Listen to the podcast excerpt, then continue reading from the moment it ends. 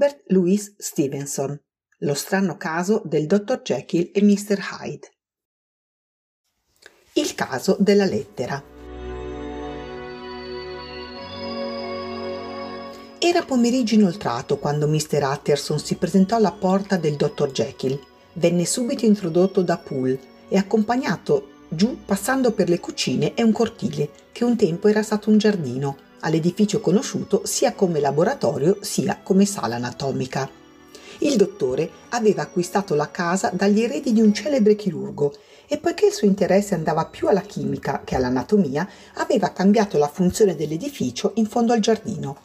Era la prima volta che l'avvocato veniva ammesso in quella parte dell'abitazione dell'amico osservò con curiosità quella struttura cupa e senza finestre e avvertì uno sgradevole senso di disagio mentre attraversava la sala, un tempo affollata di alacri studenti e ora abbandonata, vuota e silenziosa, con i tavoli carichi di apparecchi chimici, il pavimento cosparso di canestri e paglia da imballaggio, la luce offuscata dalla cupola nebbiosa.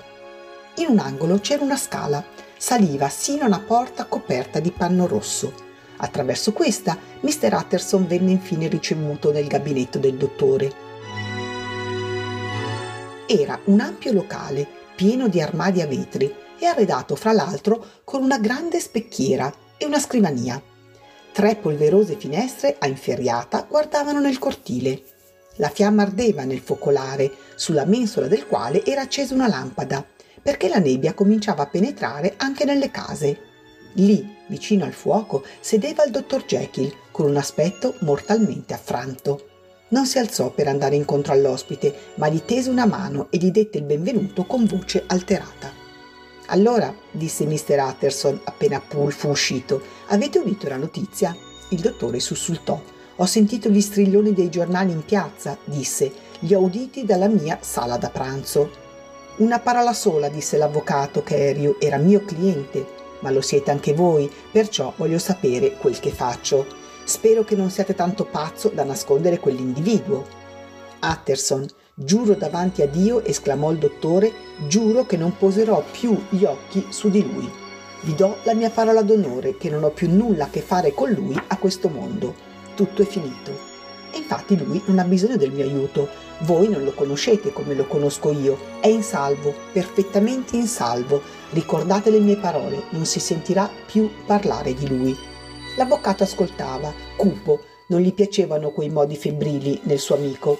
Sembrate molto sicuro sul suo conto, disse, e spero che abbiate ragione, lo spero per voi. Se si arrivasse al processo potrebbe apparire il vostro nome. Sono sicurissimo sul suo conto, replicò Jekyll. Ho certe ragioni per esserne sicuro che non posso rivelare a nessuno. Ma c'è una cosa sulla quale potete consigliarmi.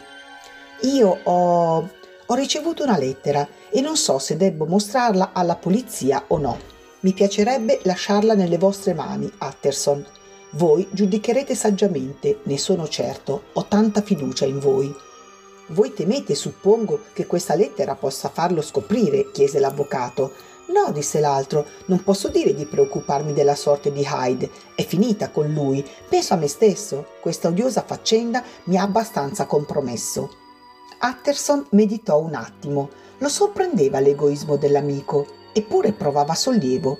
Bene, disse, fatemi vedere quella lettera. La lettera era scritta con una curiosa calligrafia diritta ed era firmata Edward Hyde.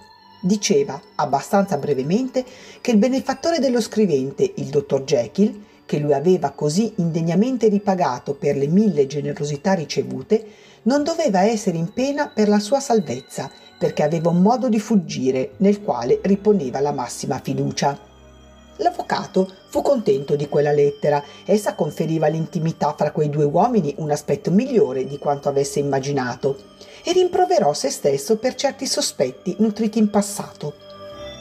Avete la busta? chiese. L'ho bruciata, rispose Jekyll, prima di pensare a quello che facevo, ma non recava alcun timbro postale. La lettera è stata portata a mano. Posso conservarla e rifletterci un poco? chiese Utterson. Desidero che voi giudichiate per me interamente. Fu la sua risposta. Io ho perso la fiducia in me stesso. Bene, ci penserò, rispose l'avvocato. E ancora una parola, è stato Hyde a dettare le clausole del vostro testamento, riferentesi a un'eventuale vostra scomparsa? Il dottore parve preso da un principio di deliquio, strinse le labbra e annuì. Lo sapevo, disse Utterson. Avevano intenzione di assassinarvi. L'avete scampata per caso. Ho avuto molto di più, rispose il dottore solennemente. Ho avuto una lezione. Oh Dio. Utterson, che lezione ho avuto, e si coprì la faccia per un attimo con tutte e due le mani.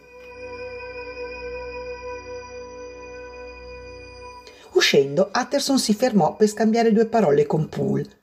A proposito, disse, oggi è stata portata una lettera. Che tipo era il messaggero? Ma Poole dichiarò che non era arrivato nulla, se non per posta. E solamente circolari, aggiunse. Questa notizia mandò via il visitatore con i timori rinnovati. Indubbiamente la lettera doveva essere entrata per la porta del laboratorio. Forse era stata anche scritta nel gabinetto stesso e se era così doveva essere giudicata differentemente e considerata con maggiore cautela. Gli strilloni dei giornali per la strada si sgolavano. Edizione straordinaria! Orribile delitto! L'uccisione di un membro del Parlamento. Quella era l'orazione funebre di un amico e cliente e l'avvocato non poté non avvertire una certa apprensione per timore che il buon nome di un altro fosse coinvolto nello scandalo. Era perlomeno una decisione delicata quella che doveva prendere e lui, che era sempre stato così sicuro di sé, cominciò a provare il desiderio di un consiglio. Non poteva ottenerlo in modo diretto, ma forse, pensò, poteva procurarselo con qualche artificio. Poco dopo sedeva a un lato del proprio focolare, di fronte a Mr. Guest, il suo primo scrivano. In mezzo a loro, a una distanza ben calcolata dal fuoco, c'era una bottiglia di uno speciale vino vecchio, che aveva riposato a lungo, lontano dalla luce, nella cantina della casa. La nebbia indugiava ancora sulla città sommersa, dove i lampioni ardevano come carbonchi. E attraverso quelle soffici nuvole basse il ritmo della vita cittadina continuava nelle grandi arterie, con un rumore di forte vento. La stanza era rallegrata dalla vampa del focolare, nella bottiglia gli acidi si erano da molto tempo disciolti, il colore imperiale si era smorzato col tempo, come si trasforma il colore delle vetrate a piombo. E lo splendore dei caldi pomeriggi autunnali nei vigneti sulle colline era pronto a librarsi per disperdere le nebbie londinesi. A poco a poco l'avvocato si distendeva. A nessun'altra persona nascondeva meno i suoi segreti che a Mr. Guest e non sempre era sicuro di nasconderne quanti ne avrebbe voluti. Guest era stato spesso a casa del dottore per affari. Conosceva Poole e non poteva non aver sentito parlare della familiarità di Mr. Hyde con quella casa. Avrebbe potuto trarne delle conclusioni. Tanto valeva allora che vedesse una lettera utile a risolvere quel mistero. Inoltre, Guest, essendo uno studioso di grafologia, avrebbe considerato naturale e doverosa la confidenza. Lo scrivano era anche un uomo saggio e non avrebbe potuto leggere un così strano documento senza pronunciare un'osservazione. Su quell'osservazione Mr. Hutterson avrebbe potuto regolare le proprie mosse future. È una faccenda triste, questa di Sir Danvers, disse. Sì, certo, ha impressionato una gran parte dell'opinione pubblica, replicò Guest. Quell'uomo, certo, doveva essere pazzo. Mi piacerebbe avere la vostra opinione sul fatto, replicò Utterson. Io ho qui un documento di sua mano. La cosa resti fra noi, perché non so ancora quello che ne farò. È una brutta faccenda. Ma eccolo qui, questo fa per voi, l'autografo di un assassino.